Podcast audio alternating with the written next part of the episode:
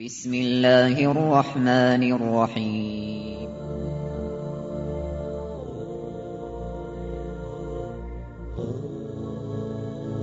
الرحمن العزيز الرحيم القوي السلام الكريم العظيم البصير العليم الحكيم الجبار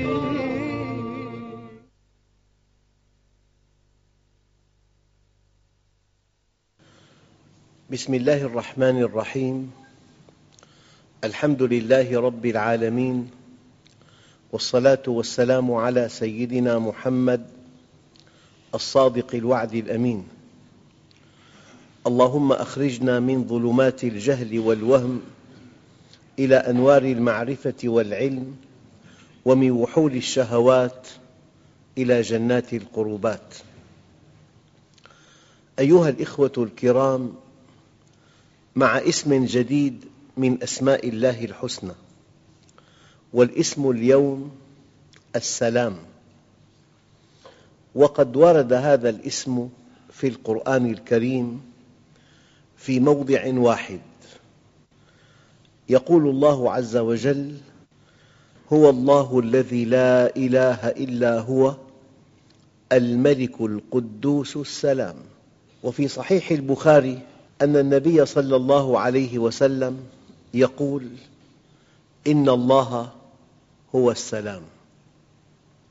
وفي صحيح مسلم كان عليه الصلاة والسلام إذا انصرف من صلاته قال اللهم أنت السلام ومنك السلام تباركت ذا الجلال والإكرام. وكان عليه الصلاة والسلام يكثر من ذكر اسم السلام. وفي صحيح الجامع الصغير إن اسم السلام من أسماء الله تعالى فأفشوه بينكم. لذلك تحية المؤمنين فيما بينهم السلام عليكم. أيها الأخوة السلام اسم للموصوف بالسلامة. يعني الله جل جلاله ذو السلامة. والسلامة الأمن والطمأنينة والحصانة والاطمئنان والبراءة من كل آفة ظاهرة وباطنة والخلاص من كل مكروه وعيب. يعني الله عز وجل السلام أي ذو السلامة. الجنة هي دار السلام لأنها دار السلامة من كل متاعب الدنيا. في بالدنيا أمراض في تقدم بالسن في زواج غير ناجح في ولد عاق في فقر في مرض. كل آفات الدنيا دار السلام سميت دار السلام لأنها مبرأة من كل هذه العيوب. أيها الأخوة والسلام التحية.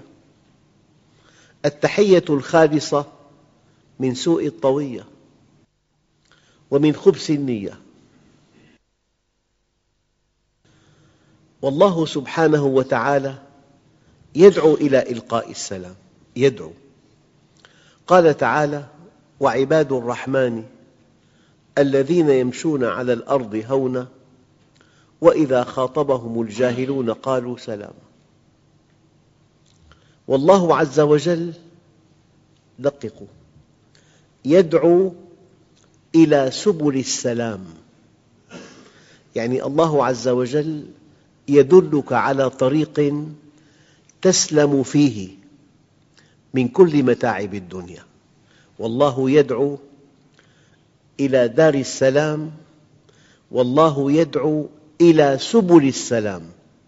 قال تعالى يهدي به الله من اتبع رضوانه سبل السلام. أنت إذا طبقت منهج الله أنت في سلام مع نفسك. لأن الإنسان إذا خالف فطرته يعذب عذاباً شديداً من قبل ذاته. يعيش حالة احتقار الذات. يعيش حالة عقدة الذنب. يعيش حالة الانهيار الداخلي. أنت إذا بنيت مجدك على أنقاض الناس أنت إذا بنيت غناك على إفقارهم. أنت إذا بنيت أمنك على خوفهم. إنك إن بنيت وجودك على موتهم. إنك إن بنيت عزك على ذلهم. تشعر بانهيار داخلي. ولو كنت في أعلى مقام. تشعر بحالة اسمها احتقار الذات. اختلال التوازن. لكنك إذا طبقت منهج الله عز وجل هذا المنهج يفضي بك إلى سلام مع نفسك وإلى سلام مع ربك وإلى سلام مع من حولك. يعني منهج الله عز وجل ينتهي بك إلى السلام. السلام السلامة. لا في قهر لا في احتقار للذات ما في عقدة الذنب ما في شعور بالانحطاط. أيها الإخوة الكرام لولا أن فطرة الإنسان سليمة لما شقي إنسان لماذا يشقى؟ لأن الله فطره فطرة سليمة فإذا خرج عن مبادئ فطرته إذا أساء إلى خلق الله عز وجل ذاته تعذبه نفسه تعذبه فأقم وجهك للدين حنيفاً فطرة الله التي فطر الناس عليها. لا تبديل لخلق الله. الله عز وجل يهديك إلى سبل السلام. لو طبقت منهج الله في علاقتك بزوجتك تعيش في سلام معها. لو طبقت منهج الله في كسب مالك أنت في حرز حريز من إتلاف المال. إذا طبقت منهج الله في تربية أولادك هذا المنهج يفضي بك إلى سلام مع أولادك. فمنهج الله عز وجل بتفاصيله يفضي بك إلى السلام. وإذا أردنا أن نوضح أركان السلام أنت في سلام مع الله. إن الذين قالوا ربنا الله ثم استقاموا تتنزل عليهم الملائكة ألا تخافوا ولا تحزنوا وأبشروا بالجنة التي كنتم توعدون. نحن أولياؤكم في الحياة الدنيا. هل من مرتبة أعلى من أن تكون في سلام مع الله؟ هل من مرتبة أعلى من أن تشعر أن خالق السماوات والأرض يحبك؟ هو وليك يدافع عنك يوفقك ينصرك يحفظك. إنك إن طبقت منهج الله عز وجل أنت في سلام مع الله. وإنك إن طبقت منهج الله عز وجل أنت في سلام مع نفسك. حالة المؤمن أنه طاهر أنه ما بنى مجده على أنقاض أحد أنه ما سبب آلاما للناس. كان معطاء كان مصدر أمن لهم. كان مصدر سعادة لهم. أنت إذا طبقت منهج الله في سلام مع نفسك تنام قرير العين تنام مرتاح البال تنام وأنت تشعر أن الله يحبك لأنك أحسنت إلى خلقه. فالخلق كلهم عيال الله وأحبهم إلى الله أنفعهم لعياله. الله عز وجل السلام لأنك إن طبقت منهجه أخذك إلى السلام. في سلام مع نفسك في سلام مع ربك في سلام مع من حولك. هذا المنهج الإلهي التفصيلي في كسب مالك في إنفاق مالك في زواجك في حلك في ترحالك في إقامتك في سفرك. في أفراحك في أتراحك. أنت إذا طبقت منهج الله عز وجل في سلام مع من حولك. علاقات المؤمن كلها ناجحة. علاقات طيبة. علاقات مودة مع الآخرين لأنه محسن إليهم. لأنه يلتزم منهج الله. لأنه يعرف ما له وما ليس له. أنت إذا طبقت منهج الله عز وجل حققت وجودك.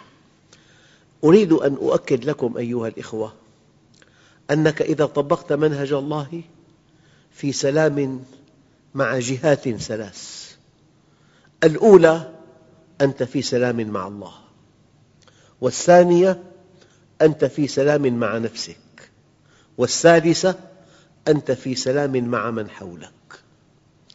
لماذا وضع الله لنا دستوراً تفصيلياً نسير عليه. من أجل السلام.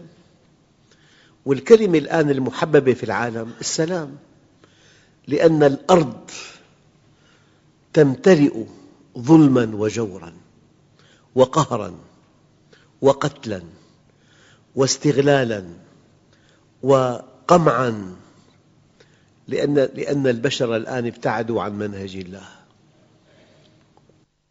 أيها الأخوة الله سبحانه وتعالى يدعو إلى إلقاء السلام. والله عز وجل يدعو إلى سبل السلام. يعني من اتقى الله في اختيار زوجته هو في سلام مع زوجته.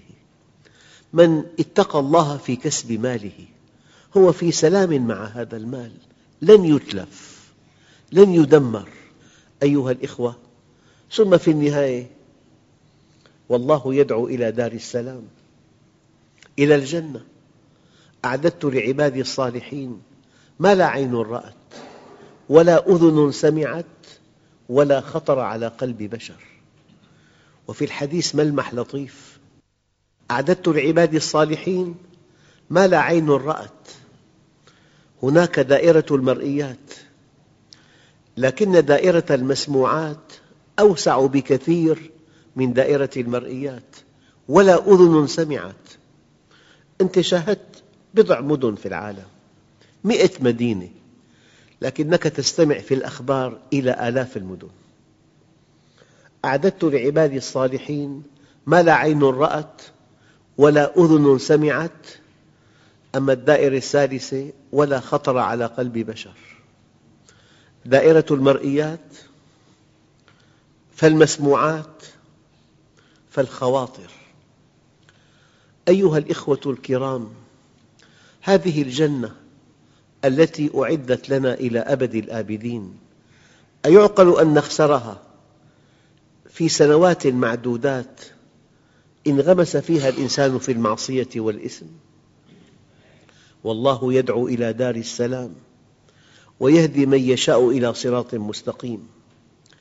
أيها الأخوة اسم السلام اسم يجعلك في سلام. اسم السلام اسم يهديك إلى سبل السلام. اسم السلام اسم ينقلك إلى دار السلام.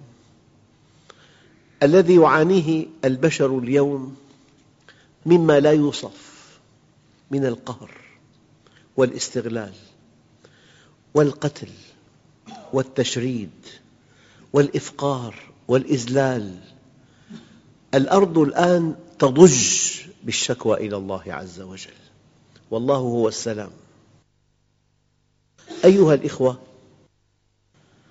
السلام هو الذي سلمت أفعاله من كل شر.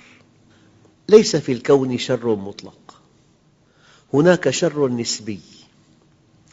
يعني إنسان قد يمرض لكن نتائج هذا المرض قد تكون في صالح إيمانه. أحياناً تلتهب الزائدة وأنا أسميها الذائدة. ولخمسة وثلاثين عاماً أنا أؤكد أنه من باب اليقين الإيماني لا يمكن أن يكون في خلق الله شيء زائد. من أيام جاءتني رسالة من بلاد بعيدة تؤكد أنه بخلاف ما كان الأطباء يتوهمون.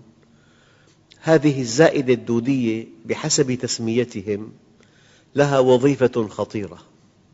اكتشفت في وقت متأخر جدا وليس صحيحا أن استئصالها ليس له مضاعفات إطلاقا.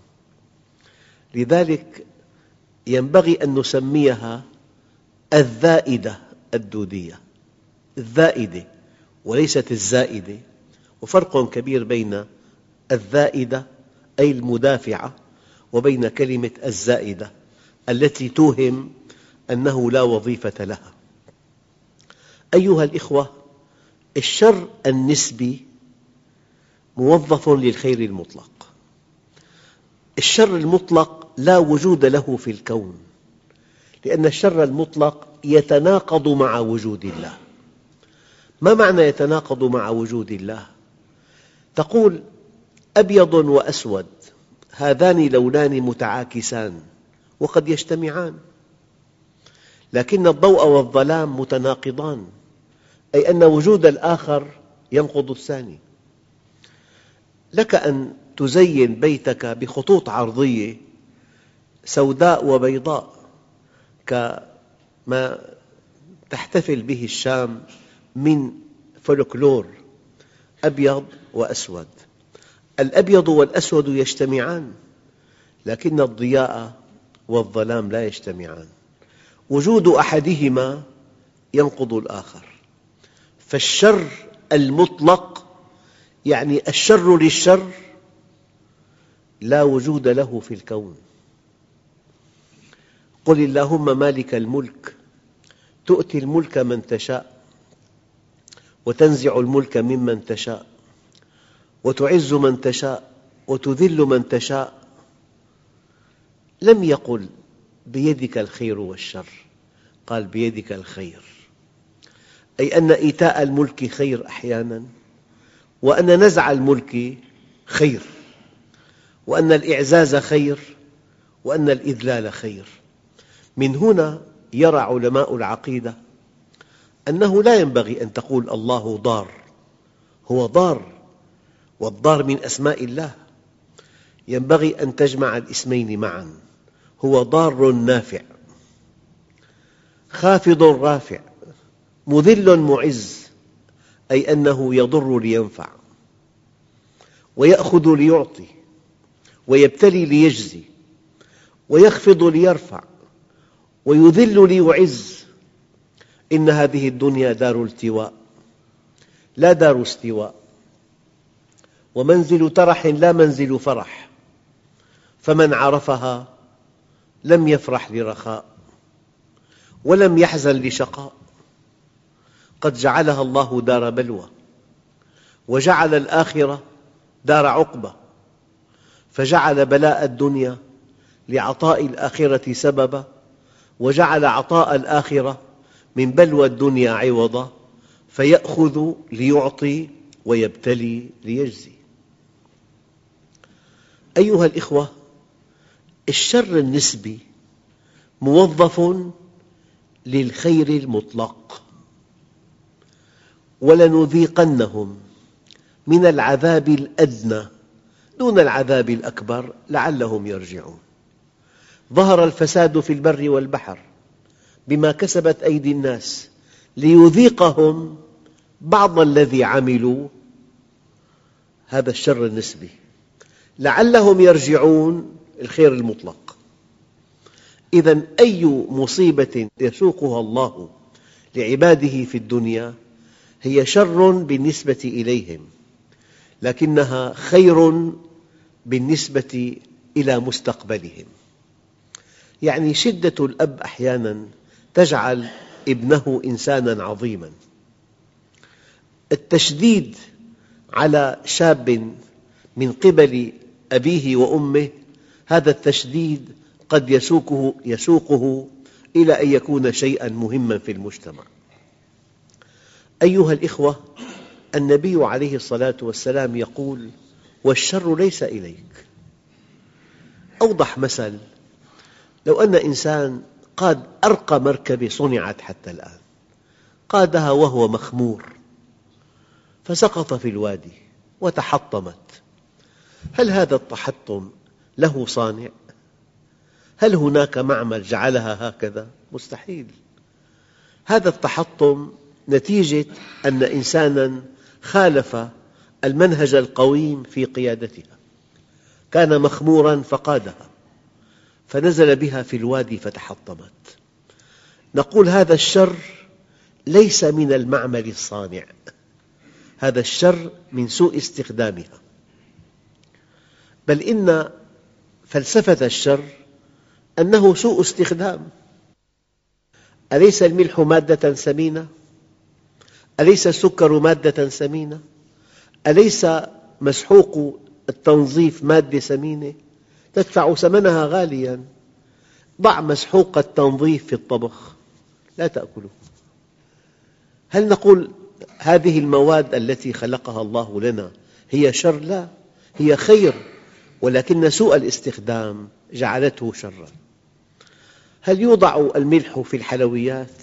لا تأكلها. فهو الشر أحياناً يأتي من سوء الاستخدام.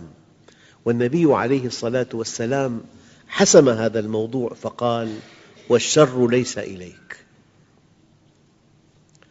أيها الأخوة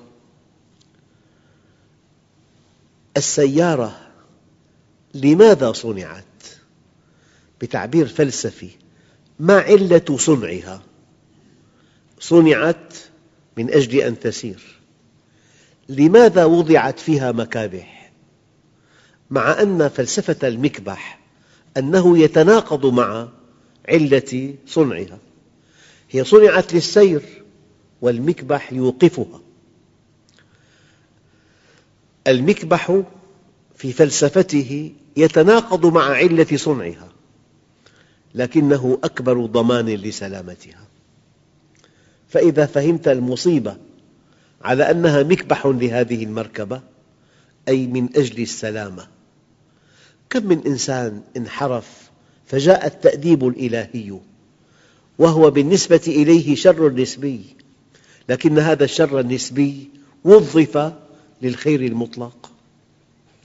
لهذا علاقة البشر مع ربهم يوم القيامة هذه العلاقة ملخصة في كلمة واحدة وآخر دعواهم أن الحمد لله رب العالمين.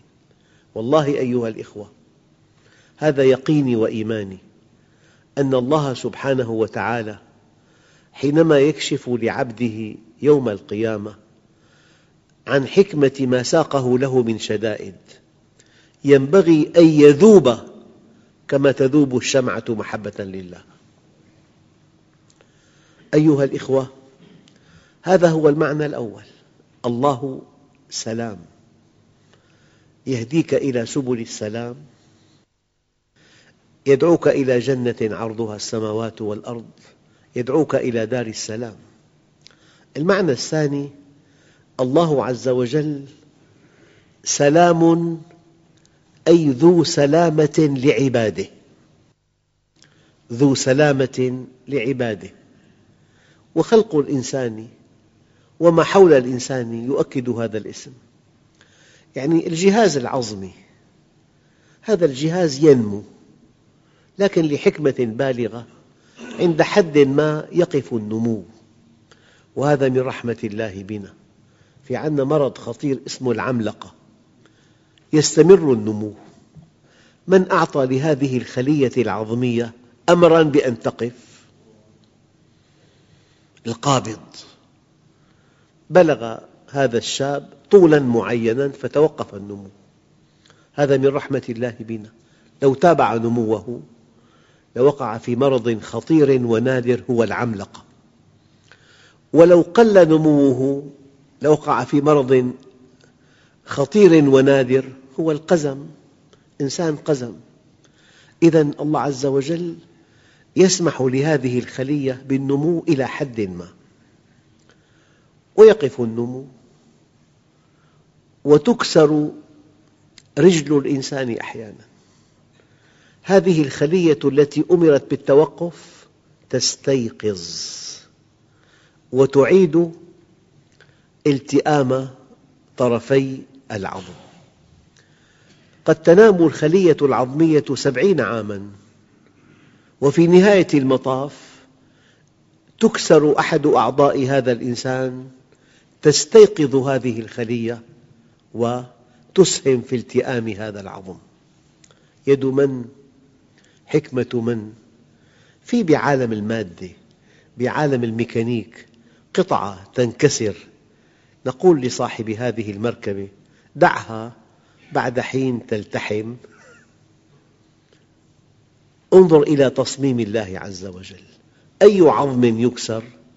مهمة الطبيب العظمي فقط أن يضع القطعتين بشكل صحيح. وبعدها العظم وحده يستيقظ وتلتئم هذه العظمة لماذا جعل أعصاب حس في الأسنان؟ من أجل ألا تخسر أسنانك. عصب الحس في الأسنان جهاز إنذار مبكر. إذا تلف السن ووصل التلف إلى العصب الحسي لا تنام الليل. تبادر إلى إصلاح هذا السن. لولا أعصاب الحس في الأسنان لخسرنا كل أسناننا. لماذا جعل عصب حس في نقي العظام؟ لأن هذا العظم إذا كسر من شدة الألم بسبب عصب الحس في نقي العظام تبقي هذه القطعة على حالها. وإبقاؤها على حالها أربعة أخماس العلاج. إذا الله ذو السلامة لعباده. أعطاك جهاز مناعة. جيش عرمرم بكل ما في هذه الكلمة من معنى. هذا الجيش في فرقة استطلاع فرقة تصنيع السلاح فرقة مقاتلين فرقة خدمات فرقة مغاوير. خمس فرق في هذا الجيش من أجل سلامتك من أجل مكافحة الأمراض. من جعل كل كلية فيها عشر أضعاف حاجة الإنسان؟ أنت تملك كليتين. الطاقة التصفوية لهاتين الكليتين عشرين ضعف عن حاجتك لأن الله ذو السلام لعباده. من جعل في القلب مركز تنبيه خاص؟ القلب لأنه من أنبل أعضاء الإنسان وعلى نبضه تتوقف حياة الإنسان. جعل الله في القلب مركزاً كهربائياً خاصاً يتلقى منه الأمر بالنبض. ما له علاقة بالشبكة العامة. القلب يتلقى أمراً بالنبض من مركز كهربائي ذاتي. فإذا تعطل هذا المركز هناك مركز احتياطي. فإذا تعطل الثاني هناك مركز احتياطي ثالث. لأن الله ذو السلام لعباده. أيها الأخوة قضية اسم السلام يمكن أن نتلمسها من خلق الإنسان. والتفكر في خلق السماوات والأرض أقصر طريق لمعرفة الله وأوسع باب ندخل منه على الله. لذلك هذا الاسم أيها الأخوة يعطينا شعوراً أن الله يحبنا وأنه صمم أجسامنا وصمم ما حولنا تصميماً رائعاً بحيث تكون المحصلة هي السلام. فالله سبحانه وتعالى هو السلام ويدعو إلى إلقاء السلام ويدعو إلى سبل السلام ثم يدعونا إلى دار السلام. والحمد لله رب العالمين. بسم الله الرحمن الرحيم. الحمد لله رب العالمين والصلاة والسلام على سيدنا محمد الصادق الوعد الأمين. اللهم أعطنا ولا تحرمنا أكرمنا ولا تهنا آثرنا ولا تؤثر علينا أرضنا وارض عنا. وصلى الله على سيدنا محمد النبي الأمي وعلى آله وصحبه وسلم والحمد لله رب العالمين الفاتحة